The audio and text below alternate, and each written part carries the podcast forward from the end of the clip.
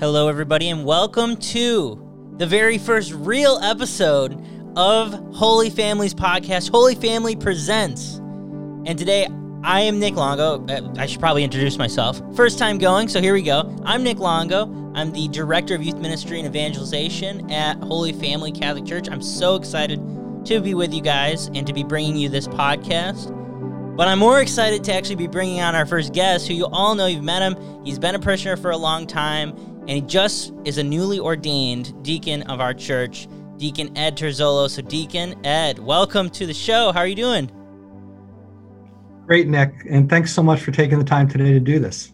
I'm I'm so excited to have you here, and I'm excited to to dive into hearing more about you and just sharing more of your story with the parishioners here.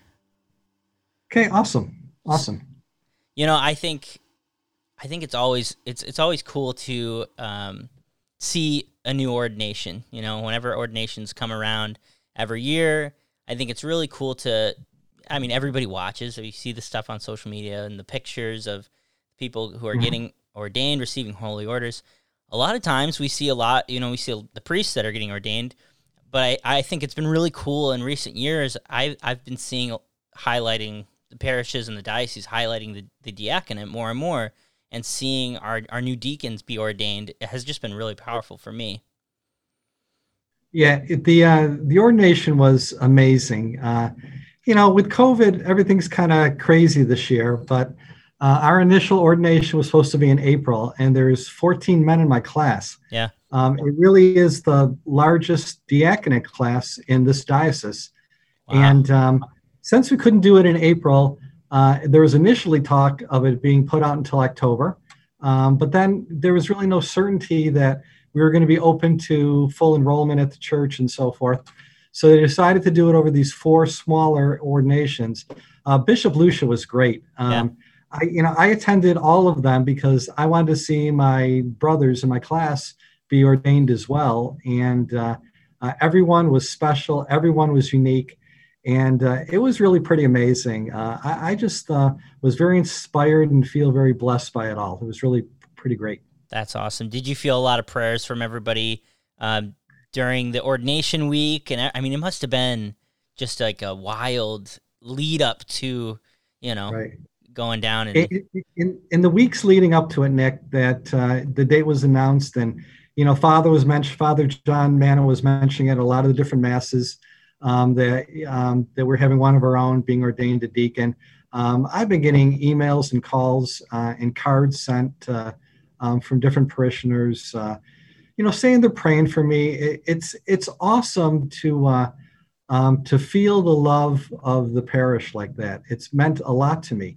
But during the ordination itself, when there was the long litany of saints being prayed, and uh, the mm. bishop was um, praying with us. And the four men in my class who are being ordained, we were laying on the floor. Um, during the, that long time, I kind of was somewhere else. You know, I was laying face down on, on the floor and hearing the singing going on and the prayers. Um, I was taken to a different place. It was just amazing to feel the weight of, of the faith community praying with you, you know, and, and I kind of pictured in my head, you know, uh, all the saints uh, also praying for us. It was just an amazing experience. I mean, all of it was, but that particular time was, in particular, very special to me. Yeah, I, I can only imagine. I mean, that's that's so cool. It, it's it's cool, and it, I think it's cool. Um, for you know, for me to see see you become a deacon is so special to me. I you know, growing up a Holy Family, I knew you, and you were involved with the youth ministry that I grew up in. Um, you helped launch it, and you helped me so much with uh, everything that I was doing with my nonprofit when I was in high school. I mean, you've been in my life a lot, so to have you kind of follow your your journey and your vocation into the diaconate has been really inspiring to see your your journey and and this this kind of come to be. So that's been really cool to see. Well, thank you. You know, Nick, and you're a pretty humble guy, but but I got to tell you, you you were. Uh, inspiring to adults around you, not just at Life Teen, to see a young guy, 16, 17, 18 years old, with just a real deep, beautiful faith. But what you did in your nonprofit, um, you're really a standout. um, really a man of faith from a young age, and uh, and I've always been impressed by that. So if we're giving compliments, I'm happy to give that compliment back because because uh, you've always impressed me as uh, as a very together, very Catholic young man. I was so pleased to hear that um, that you're coming back to this area. I'm sure your mom's got to be thrilled. She's um, they're so coming pumped. back to this area and and being um, and heading up our Life Teen. Um, it's nice to see one of our old, one of our own yeah. go through the program, get inspired, get inspired in the faith, and want to come back and uh, and be a leader in it. I, um, I, I, know that my son Anthony uh, and his wife Maggie um, were in the program with you. Yeah. And um, um, and their core members and, at their parish. Yeah. Um, Sacred Heart and Cicero, you know, with Father Pryor. Yeah. And uh, and, and and and Josh, um, Josh K, who is also from your era. Yeah. You know, your class also being a youth minister. You know, it, it's great to see the program generate these young people with a great faith who want to get involved, and uh, that's a testimony to the program and all the people who have been involved as uh, um, as core members and so forth. It makes pleases us nothing more than to see some of the you know young people that we administered through to come back and, and be leaders in the church. It's just amazing. I appreciate that. Deacon Ed, appreciate it. You're the best. Oh man. So let's dive into your story. I, I appreciate all the compliments. This is making me feel pumped. Uh, so let's hear about you though. Let's hear about let's zoom back. Let's go into you know, sure. before Deacon Ed, Ed Terzola. You know, you come into this world. Sure. How how did you end up having a faith in the first place, finding your Catholic faith, and and start living it? Where'd that come from? Yeah. Well, it, it largely came from at least I was introduced to it um, by my family. Yeah. Um, I had these. You know, I grew up in a uh, um, in a small Italian family. I say small because I just my sister and I were in the immediate family. Mm. But I was I grew up in a village of Solvay, which is a little western suburb, a little village west of Syracuse, and with a, actually a pretty large Italian population. Yeah. And uh, I was surrounded by cousins and aunts and uncles and relatives. I was related to most everybody on the block. Yeah. And and we had um, a very active community at our um, village church, Catholic Church, St. Cecilia's, which I lived just a couple blocks from away from. And my parents were really involved. Uh, my mom was director of religious education uh, and anything else. Uh, you know, my dad would encourage her at a church meeting when they're looking for volunteers to sit in her hands because she'd volunteer for everything. Yeah. And and, and I, I witnessed that. My dad, a wonderful man, a good Catholic man. Both my parents are in heaven, I'm sure. Um, and uh, um, and he just he worked a lot because he was from that generation where he just had to um, to work a lot, and, and he did. He worked in a local factory. Uh, always had a deep faith, but my mom, who also worked, was just really active in the church. Mm. Um, you know, and my grandparents who lived next door would like cook for the sisters and the priests. um, they they'd clean the church and I don't know, wash and iron the the um, the the altar um, linens and so forth. And uh, they were just always involved in stuff. Back in the day, we would invite the priest to come to our homes and say a memorial mass for family members. Oh, wow. Um, it really isn't done too often anymore, but there would be a few times a year, at least a couple times a year, where a priest would come to our house and they'd give a memorial mass to my grandparents. So, uh, so That's you know, awesome. I was it, was it, was a slow burn in me. I, I went to Catholic schools, um, grammar school, high school, and college.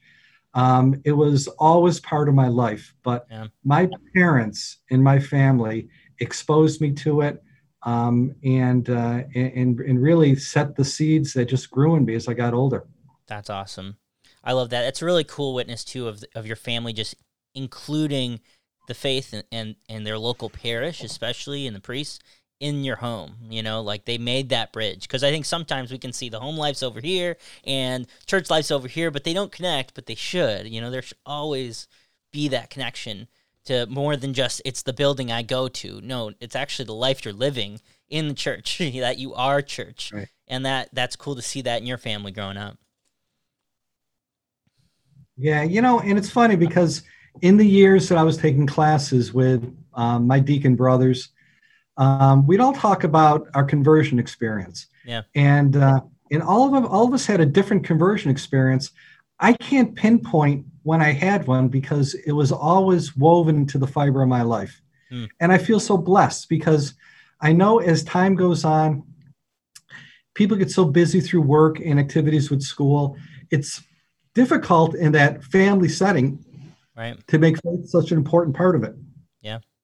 I recognize that raising my own children, how difficult it was when my wife and I were working a lot and the kids had a lot of activities in school to kind of make part of the into the weave the importance of you know faith not just attending on sunday but having it be part of you you know? Right right. Um, so I, I, think gener- generationally um, it was easier for me in the era that i grew up than it is for families to to have with their children today. Mm. but just like you said making that church building just not a place we go to but making our faith part of us is really important and i think parents and families play a big role in that.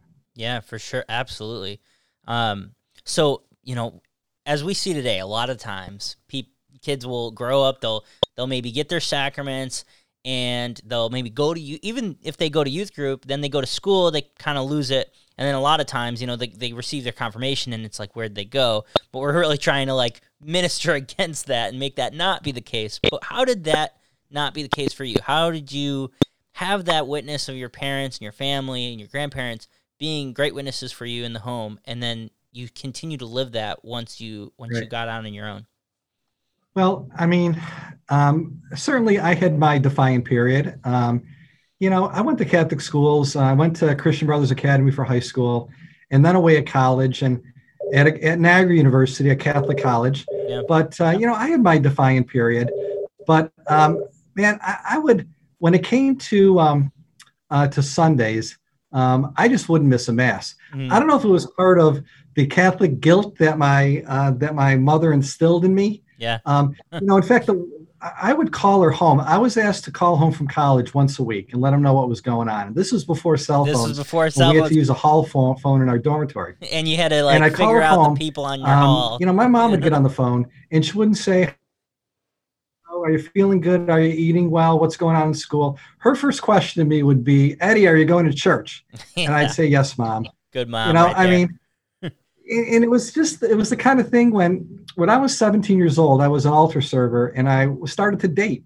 Yeah. And uh, I didn't want to be an altar server anymore. And I tell my mom, I say, you know, mom, I, I really, I mean, I'm taller than all the other altar servers. I don't want to be an altar server anymore.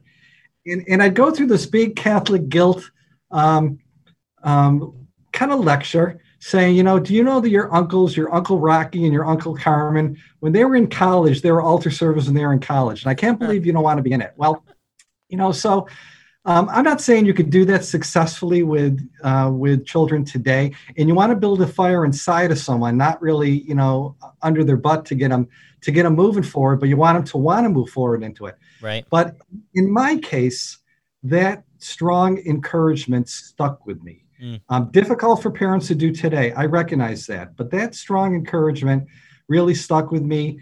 Um, and you know, I would attend the sacraments regularly, um, not because early on because I was inspired to do so, but because I felt an obligation to do so. Yeah. And I did it out of obligation till it became part of me. And when it became part of me, it was strongly embedded in my heart. But it wasn't always like that from a youth.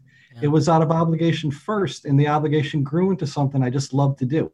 Yeah, that's awesome. For me, you know, what what kind of did it was I, I very you know went away to school definitely had my defying period where I just didn't want to have anything to do with it but what I am so blessed with and so lucky with is my mom and my grandma and my dad like they really supported a lot of opportunities gosh I was so blessed by my parents giving me so many great opportunities to be included in different things in church on retreats that were amazing, but mm-hmm. especially mm-hmm. being part of Life Teen and building up so many great friends like your son Tony and his wife Maggie and Josh over at Sacred Heart. I mean, so many of these people um, that that a lot of people, yeah, Holy Family still know that they're very still active in the church. Friends of mine that just helped me be held accountable, and that mm-hmm. that made me feel obligated to continue living my faith, even at times when I wasn't. I was like, oh man, what am I doing in my life? And then eventually their invitation and their witness to me brought me back in. So for me, I, I was so blessed by being given such great opportunities to be involved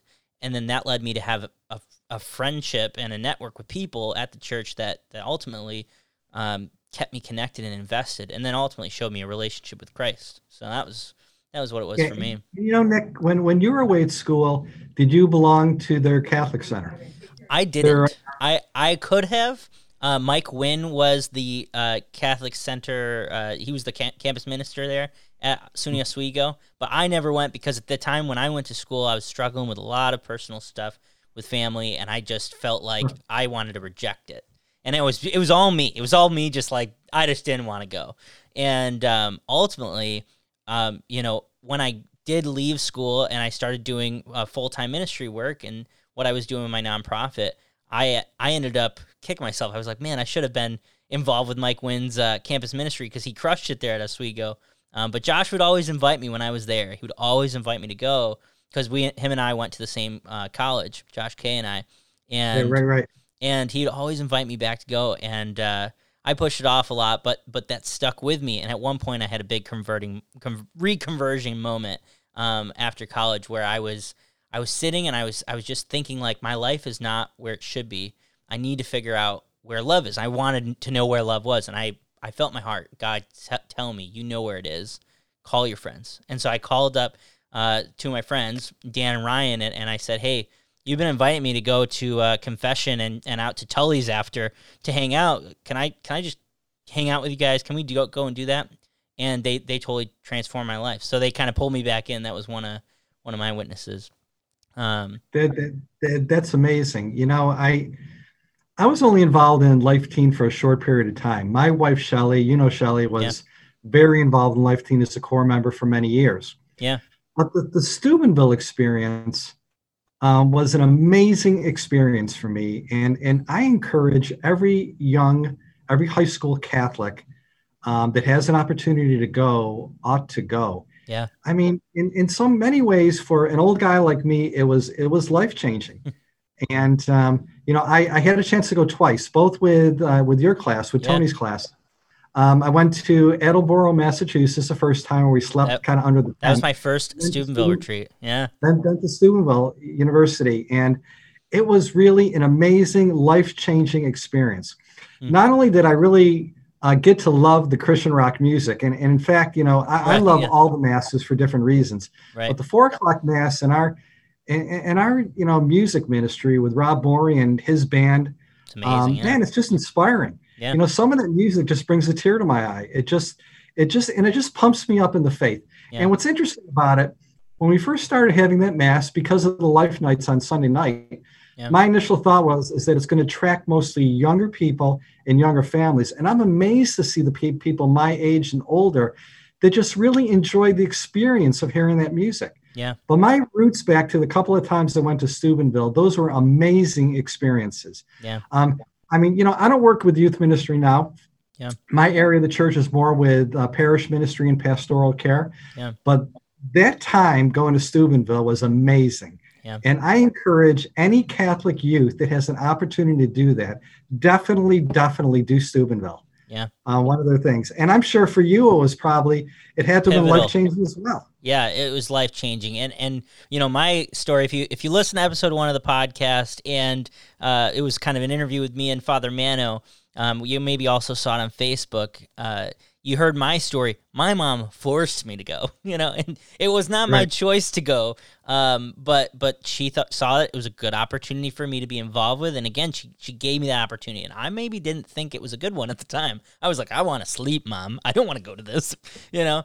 But she forced me to go, and I and I went. And I got involved, and it changed my life because not only did I have a great experience on that retreat, but again, I got connected to a great network of people that just mm-hmm. really you know you're the they, they say you're if show me your friends and i'll show you who you are right? And it's like that's right, right. that's really true you know? Like if you look at my friends you probably could figure out something about me. Uh, they're um, look at my wedding party it was pretty much exclusively holy family alumni from our Life Teen program you know? Right. and i had 10 groomsmen so i mean i had a lot of, but anyways it was a great program to be in part of. Parents bring your kids to steubenville. Just send them it'll be great. Or Life Teen just send them. yeah, you know, it was amazing, and and you think about all the voices that get in the heads of people. Right. Both young adults as well as older adults. There's so many voices from society that are kind of feeding us all the time. Mm. I mean, it's almost harder and harder to keep focused on the Lord yeah. and what He's teaching us, you know, and because there's all these outside voices. I mean, I'll be the first to admit that I'm a sinner, you know, but it's so easy to become cynical. To, you know, you gotta almost like turn off the news. You know, it's trying to force you to take some side against somebody, against something. Right. You know, where really you should just be concentrating on the Lord. And when you're young, there's a lot of other voices yeah. um, that are coming in all the time. The friends you keep kind of help you out. It's like you get a little help from your friends, you know, like the yeah. Beatles song. Yep. But but it's like it's just it's just so important to surround yourself with people that'll help promote the faith. It's funny, but in recently, um, we were talking about we learned. I'm sure you guys have learned it in any theology class, but in the deacon program, we were talking about the gifts of the Holy Spirit, mm-hmm. and one of the gifts of the Holy Spirit is fortitude. So fortitude. So you know, think about that. Fortitude is being strong, being brave, being courageous. Yeah. And how oftentimes do we find ourselves in a crowd not being a standing up stand up person not speaking out you know not being courageous yeah. i mean you know i was at a graduation party and a well-intended catholic adult made a comment that who had to put unfortunately put their pet down who was sick mm. who said we're kinder to our pets than we are our senior citizens it gave me an opportunity. I was appalled by it, but it gave me an opportunity at some point to pull her aside and and just kind of teach her a little bit of the theology on that. But just like standing yeah. up in a crowd, if you're at a high school dance, if they still have those, I think they do. I think they? they do, yeah. But but if standing up in a crowd and when people make comments or take actions that aren't right, that aren't what God wants you to do, or doing it as an adult, it's difficult yeah. having fortitude, being brave. I pray for bravery all the time. And I'm not faced with the same challenges in my everyday life that that probably younger people are. Right. You know, yeah. you know, dealing with intimacy and all kinds of issues that um, the voices they're hearing voices from the outside. It's okay to do this. It's okay to do that. But you got to stay focused on the Lord, and it's hard. So I pray for fortitude, and and I and I and I pray for fortitude in our young people as well to be uh, a soldier of Christ, to be brave for Christ. Yeah. You know, uh, easier said than done, and I recognize that. But yeah. I but I think that's real important. I love that.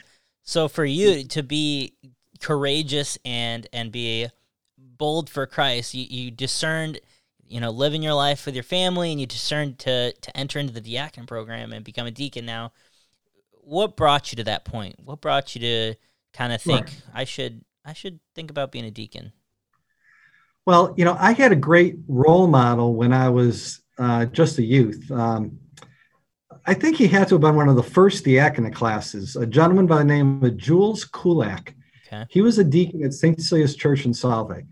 And I was friends with a couple of his kids. He had like nine or 10 children, but one of his sons was a good friend of mine. And his dad, um, Mr. Kulak, um, ran like, an, he was like an insurance agent and he had a yeah. large family, but he was a deacon at our church. Yeah. And I used to go to church all the time, and uh, with my mom, she'd bring me to daily mass and sign me up to be an altar server for that 6:30 mass, and no one else wanted to, to serve. Yeah. Uh, most every day before school. Yeah. And and I'd see Jules Kulak uh, kind of preaching, helping out at mass, and I thought this is pretty cool. There's someone out there. There's a position in the church. You don't have to be a priest. You could have be married and have a family and have a business or work outside the church, but still serve the church in a different capacity than just being a volunteer. Mm-hmm. And I kind of looked back then when I was just a youth and said, you know, I kind of want to do that. And uh, then you get busy in life, life kind of gets you busy. Yeah. But when my oldest son Stephen was at Syracuse University and a member of the Alibrandi Center, yep. um, his um, his um, youth not really youth group when he's in college, I guess, but his college campus, yeah, his campus ministry was planning a trip to uh, Cologne, Germany for World Youth Day, and they needed volunteers. And he said, "Dad, you have a chance to come as a volunteer." And I jumped right on that. I'd never been to Europe. Yeah, and I and I wanted to to see more. I thought that'd be a really cool thing to to attend. So I attended with him, and um, it was the first one after John Paul II had passed away. It was Pope, Pope Benedict. Wow. Um, it is it's just an amazing experience. So um, at all these beautiful old churches in Cologne and around that southern part of Germany, um, we, we, were led by a Franciscan father who ran the youth ministry or the campus ministry at Syracuse. Mm-hmm. And um, is that Father um, Linus? Had, pardon me? Was it Father Linus? It, it was not Father Linus. Not Father Linus. He wasn't there yet. Was. Yeah. Okay. Father, Brother Brian. Brother Father Brian. Brian. Okay. Okay. But uh, so in any case, um, I had a lot of opportunity to have quiet time and to pray when I was over there, and uh, um, started. I started getting a tug in my heart to do a little more um, than just be a lay volunteer. Mm. So I came back and I hadn't even attended um, the kind of the prerequisite program for the diaconate program, formation for ministry. So I inquired about that and I attended a couple of classes and they were great. But I was so inundated with work and family responsibilities. Three of our boys were in college. There was just a lot of stuff going on. Right. So I took two classes, and then for four or five years, I just said, I'm just too busy to attend to this right now. Yeah. And man, that that tug in my heart just kept on. It was there. Strong. Yeah. I, I, that voice was some, telling me that I think God wanted me to do something else. I wasn't satisfied helping out with Life Teen. Yeah. Um, I wasn't satisfied you know, bringing the Eucharist to um, to the shut-ins, all important things. Don't get me wrong. Right. But I wasn't fully satisfied by it. I felt there was something more for me. So I made the decision uh, four or five years after I started to get back into um, the Formation for Ministry program and finished it in a couple of years. So the program's designed to be a two-year program, Formation for Ministry. It took me ten because I kind of started it, left it alone for a while, and got back into it. Nice. So I've been thinking about it for a long, long while. I, am kind of com- contemplative in that regard. Right. And then there's like a, a year of um, service and uh, applying when you apply for the diaconate program and okay. you get vetted and all that sort of stuff. And when I got into the formal program, the director at the time, a real kind, loving priest, a beautiful man by name of Father Lou Aiello, he unfortunately passed away suddenly partway through the program. But um, I went and talked to Father Lou and I said, Father Lou, you know, I still have a family and a son in college. And he said, Good. And I said, Excuse me. I said, I run a business and I'm really busy. Um, I know I got accepted into the program, but I don't know if I'm if I'm quite ready for this yet. And yeah. he gave me some things to think about and some readings to do. And uh, um, you know, I didn't want to enter the program too old because I wanted to service for a lot of years. Mm. I wanted to serve as a deacon. And he gave me some things to think about, but I joined the program, um, the formal program, which is four years. And, uh, and I've never looked back. The guys that we're in class with, I, I view them as brothers today to me. We shared a lot of stuff um, through our classroom experience, um, through our retreats we had together, and through our prayer time and I feel I know them in a special way, and they're all very important to me. Yeah. And uh, we encourage each other through the program. And, you know, I had my dark moments when I thought, you know, I'm not feeling anything. Um, I had a real drought about halfway through the program where we had a retreat coming up. And I retreat, I said to the guys, guys, I'm just not feeling anything. Right. I pray, but I feel empty when I pray. I'm just feeling like I'm in a real drought right now. And, you know, Father Jason Hage was, um, um, the retreat leader for that particular retreat. Mm. And didn't he talk about his topic was about having dry periods, droughts in our faith, mm. and kind of to help us come out of it. Right. It's just like when you attend mass and the gospel or the homily is like just what you needed to hear. You're struggling with something. That was just what I needed to hear. And I went to confession with Father Jason and I talked to him about it and he gave me some ideas to kind of get out of my drought, my dark period. And uh, I haven't had another one since then. Not that it's not coming again. Right. And, and, I'm sure that our priests and our sisters and yourself and people that are very involved in ministry still have dry periods where 100%. you know they they're going through the prayers they're going through the daily retreats but they're just not feeling it they're not feeling in their heart and i've been blessed not to have one again since that period but um, um, i recognize that that you know there's outside forces you know there's there's the devil who's always trying to get into your heart and tell you, don't listen to that voice, listen to this voice instead. Yeah.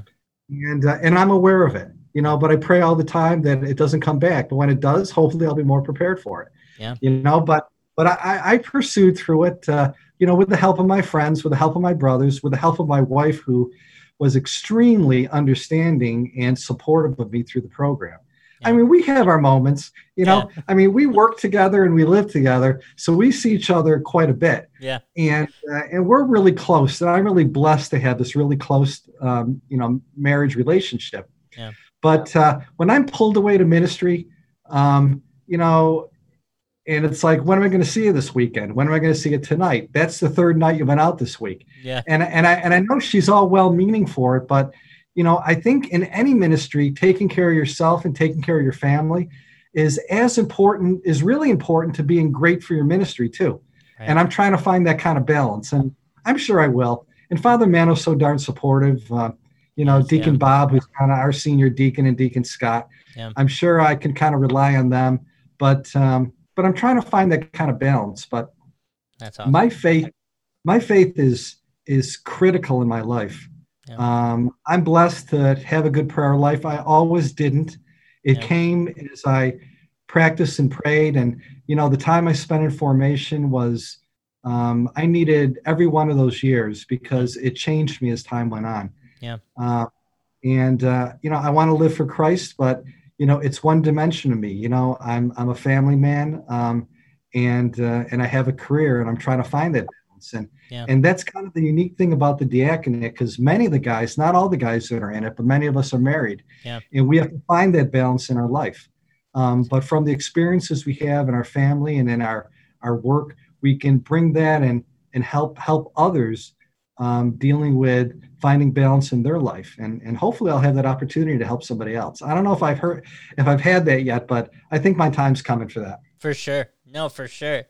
So, I mean, you brought up Shelly, your wife, and your relationship together. One thing that I thought was super, super powerful to see was there's this amazingly beautiful photo of you giving your first blessing as deacon to Shelly right outside the cathedral. What, what was that moment like for you and for her? Um, can you share a little bit about that? Sure. It, it's something in the last year or so of the program you think about because on the day you get ordained, people ask you for a blessing. Yeah. And uh, um, so the blessing that I gave is um, is in the spirit of Saint Stephen, the first deacon, and in the name of Jesus Christ. Mm. Um, it's not me giving the blessing; it's Christ giving the blessing. I, I, bless you, but um, for Shelley, it was powerful. Yeah. Because uh, it was a it was powerful for me and really quite emotional for me, and um, although I don't feel I could really touch other people when I give a blessing, that's probably a no-no. Yeah, right. Um, I, I, I, just I, I, just had to embrace her head. Yeah. I just had to embrace her head and, and, and just pray uh, for her and with her. Yeah. Because uh, um, she's so close to me that she's an extension of me. Yeah. And uh, and it was a powerful moment to me. And uh, the fact that that was captured, that picture by a friend of hers, and Shelley thought enough to post it on Facebook. Not that Facebook is a hear all and do all, but she yeah. felt important enough to to do that. Um, every time I view that picture, it just brings me right back. It was a powerful moment because I just love her so much, yeah. and the ability to, at a very important moment, she refers to me as her as her fifth sacrament because that's what she was, my fifth sacrament. Yeah. She'll sign cards. Remember me, your fifth sacrament. You know, because I'm the sixth. yeah. The acronym is the sixth. Yep. And and, I, and I've told her that you know becoming a deacon is as important thing in my life. Um, to being married to her, but um, but uh, I just love her dearly. I'd lay down my life for her, and in fact, I'd lay down my life for Father Mano too. Yeah. And I'm not saying it because Father Mano will probably view this, but some of the safety meetings and all that we've talked about that. What if there was ever an active shooter in the church? So I thought about this, yeah. and I said, "Hey, listen, I would take a bullet for Father Mano." Yeah. Yeah. I Hopefully, too. I'll never, I'll never have to do that. But uh, uh, we're praying for not to have to. But but I, I, I agree. He's a good dude. He's a good dude. I love Father Mano. Oh, that's awesome. So, you know, one one last thing I just want to ask because I think um, it's interesting. Like going through the diaconate, you, you probably learned so much. What was one of the most impactful things that you've learned over your journey of going through the formation process? Wow. Well, the first thing is that it humbled me because um, I like to think of myself as, you know, a reasonably smart man, man and the coursework really challenged me. Yeah. Um, the the reading was intense, and I realized that the um, that the theologians and the biblical writers are brilliant people, and they write at a very high level. Yeah. And um, I found myself having to read my assignments you know, twice, um, you know, once with a highlighter and a second time just absorb it in my thick head. Yeah. You know, and I found the coursework kind of challenging, um, the reading and the writing. Um, I'm certainly not the smartest one in, in, my particular class. There were some of those guys were pretty bright too. Mm. Um, but um, um, I, you know, I went to Catholic schools and I took theology um, as required in high school at CBA and also at Niagara University. And um, it was so much deeper than that. It was like relearning it again hmm. or adding on to my, my learning with it. And um, some of the uh, professors, um, they taught me a lot about my, myself, um, the, about the subject matter, having a deeper and better understanding of it. Um, I still have more to learn. And quite honestly, I should be reading all the time. Yeah. I'm setting up at home like a new office because all our kids have moved out. So yeah, all these spare bedrooms. And uh, Shelly got me some new office furniture. I'm setting it up, and I have four bookshelves full of, uh, of books that we got from class, or books that I was given, or books that I picked up along the way. It's amazing. And uh, uh one of my sons saw that, and they said, "You read all these?"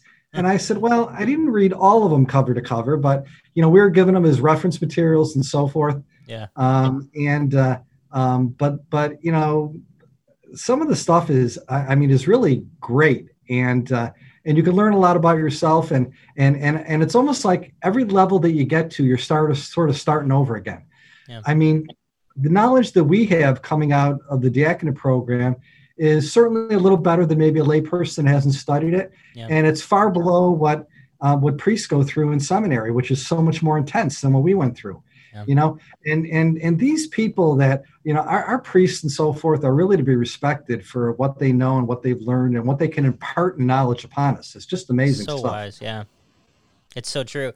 So you, you you've now been a deacon for what two two or three weeks or four or maybe I don't um, even know. How many weeks? almost almost two weeks. Two two weeks? two weeks tomorrow Nick. But it probably feels like a bunch right? Just no, I, I still feel new at it. I, I, I actually deaconed at a First Communion Mass last night, hey. and uh, in my parts where I was supposed to say something, say a prayer. Yeah. One of the parts I was a little delayed for like five long seconds, because the microphone, the little um, um, remote that I turn it on and off in my pocket, I wasn't sure if I had it on. Yeah. And Father kind of glanced back at me if I was going to say my part so back afterwards when we were getting dressed, I said, I kind of scared you there for a minute, you know, that I wasn't going to say my part.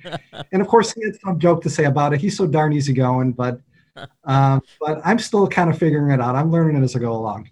That's awesome. Um, I'm going to have the unique opportunity to uh, to marry my son Michael and wow. uh, his, his, bride wow. in um, September, and I'm really kind of scared and looking forward to that. I'm only Powerful. scared from a standpoint that I get very emotional at things like that, and I'll be the first to admit that I'm a crier. Yeah. And and and my son Mike said to me, he goes, "You're not going to cry during our service." And I said, "I'll be a professional then." You know, this was yeah. months ago. I'll be able to get through it, but um, um, but that's a real honor for me to do that. And I look Powerful. forward to when I can do my first baptism. It's just amazing that a mere mortal can be given the authority to to do some of these things. It's just pretty cool. It's pretty cool. That's so cool. So I bet there there are probably a lot of people out there, maybe some guys or, or even just some wives or sons and daughters out there who have a dad, um, or you are the dad who's discerning the diaconate. Maybe you're just thinking that could be something for you. What would be something you'd want to say to to that guy who's discerning the diaconate, or or even to that wife who has a husband who's who's discerning the diaconate? Sure. Well, first of all, um, for the men discerning it, um, listen to your heart. Um, I tried to evaluate and overthink every reason why I shouldn't do it. Mm. selfish things like, you know, we've raised our family, we've gotten the point in that life where we should be able to travel and do things and spend time together as a couple. And why am I going to take up so much time doing this? That was the negative force that was talking in my ear, telling me, you know, you can be involved in the church without being a deacon, which is completely true. You can be. Um, and, uh, but I listened to my heart, and it is a call. Um, I kind of wish God would whisper in your ear what He wants you to do. It doesn't happen that way. At least it didn't happen that way with me. Yeah. Um, but I listened to my heart. My heart was telling me that this is what that God wanted me to dedicate my life to Christ, um, and and I listened to it. Um, my wife Shelley, um, with her concerns over all the things that I mentioned, that the thought, thoughts that I had in my head, um, um, she struggled with those too. But she is a great, faithful person and uh, and we talked openly about it and she trusted in the providence of god. Yeah. so you know listen to your heart and trust in the providence of god and pray together. Um, we need vocations. We need religious sisters. We need priests um, and we need deacons. And uh, and we need people lay people to step up and say i'll run this committee and i'll do that and i'll get involved in this you know we're all god's you know eyes and ears and hands and feet here on earth. And yeah. and we need an army of volunteers to go and and, and be god to others yeah. you know? Yeah for when, sure. when god was on when god was on that cross jesus christ and he handed over his spirit he had to leave for his spirit to come. And us that accept him his spirit is in all of us. And we have to be god to others and each in our own way. Um, you know and and i know people are busy in their lives you know we're not asking for a commitment of you know 10 hours a week. If it's an hour every other week but if yeah. you can commit the the catholic church needs volunteers. It, it's a it's a field hospital out there of people that are hurting. Yeah. um, even though it's a smile when you and how you doing? Oh man i'm doing great. Everything's going great. You know people are hurting. And and and we need to to be out there to serve them. Um, i mean god bless me with a compassionate heart you know and but other people's people have talents that they, they just have to pray to God to unleash these talents. Yeah. And we can really make a difference in this world, you know? For sure. Uh, each of us in our own way. You don't have to be ordained to do it. Yeah. Um, you just have to say yes and serve, you know? Amen. And uh, and and so so listen to the voice, uh, to the feeling that God puts on your heart, pray together, and just offer it up to the divine providence of God. I realize now at my age, all the things that I major league worried about my whole life came to pass. Hmm. And I wasted useless energy on worrying about things that if I just offered it up to God, God would bring me through. And I tell people, you just got to do that same thing. Just trust in the providence of God. Yeah, He's going to take care of you. No, I without I lo- a doubt, He will. I love that so much, and I, and I think it's you know doing that where you're at, serving the way Christ is calling you to serve where you're at is super important. It can be as simple as just in your family. You know, how can you care for your son or your daughter today? You know, just with the love of Christ. How can you do that today? And then when you go out and you're at the grocery store, how can you just be a little nicer and a little kind to to that person checking out and bagging your groceries? You know, whatever those those little things are important and they can have a ripple effect for sure. Yeah, I absolutely agree with that. You know, something as simple as, you know, you rush home from work, you're tired, you're stressed out from the day. Um, you have to feed your family, you know. Right. Um, taking the patience and saying, God, I do this for them, and take the time to prepare a nice meal or a simple meal and sit down with them and be present for them. Yeah. Um, and there's so many outside influences. Oh, I got to bring you to soccer practice. You know, you have this meeting tonight. We have this going on. But take those few moments to just to just love the people you're with. Mm. Um, it's just so critical. And, and, like you said, Nick, it's it's really the simple things. Yeah. Um, it's overcoming our own um, our own hectic schedules our own negative feelings our own time to man i just need to be alone just leave me alone and veg out for a little bit right right and just you know um, pray to god for the strength to just give a little bit of yourself to others it can make a world of difference yeah. you know i look at my time raising my children um, all the evening hours that i worked at different times all the times I was stressed out because of the day, and maybe I didn't give them the time I shouldn't have. I sh- I wish I had. I mean, I look back now, and I had my moments, and probably all parents do, where I wish I was a little more present from them, mm. um, to them. So my advice is um, just be present for the ones you love and show God's love in little ways. Amen be presents for the for the ones you love and be and, and show God's love in little ways. I love it. And that's that's where we're gonna end it. Thank you for being present, all of you here for Holy Family Presents. This has been a great conversation. Deacon Ed, thank you so much for being here. I, I just want to close by acknowledging you and thank you for the man you are, for the witness you've been. Um, like I said at the beginning of the show, you've you've just been a great witness to me. You and your wife Shelly both, and your whole family, to be quite honest, are just great witnesses of God's love to to this community here at Holy Family and to the greater Syracuse area. So I just thank you so much for the people that the Terzolos are, um, and I think that you have a lot to do with that. You know, as as the head of the household there at, at uh, where over there uh, where you live behind Wegmans, you know, you you guys are are crushing it as a family in my outsider's view. So I just thank you so much for the man you are. You know, you, you're you're so kind, Nick. I appreciate that. And let me clarify one thing: is that I may wear the title of head of household, but my wife is certainly head of household. yeah, yeah. Just want to clarify that because she might be tuning in later. I, hey, I've learned that from uh, being my three little years of marriage here with Christina. I, I understand. So totally, totally, totally. No, uh, but she's a real blessing in my life. So is my family, and I, quite honestly, so are you, Nick. And I'm going to pray for you and Christine and your family each and every day. You can count on that. Thank you so much, Deacon. Hey, everybody, thank you for tuning into this episode of Holy Family Presents. And if you like this show, I would love it if you could go and leave a review, tell your friends about it, share it on all your social medias, and let, let the word spread so that our little parish here in Syracuse, New York can be a beacon of light to the entire world. God bless you all and go live as a holy family.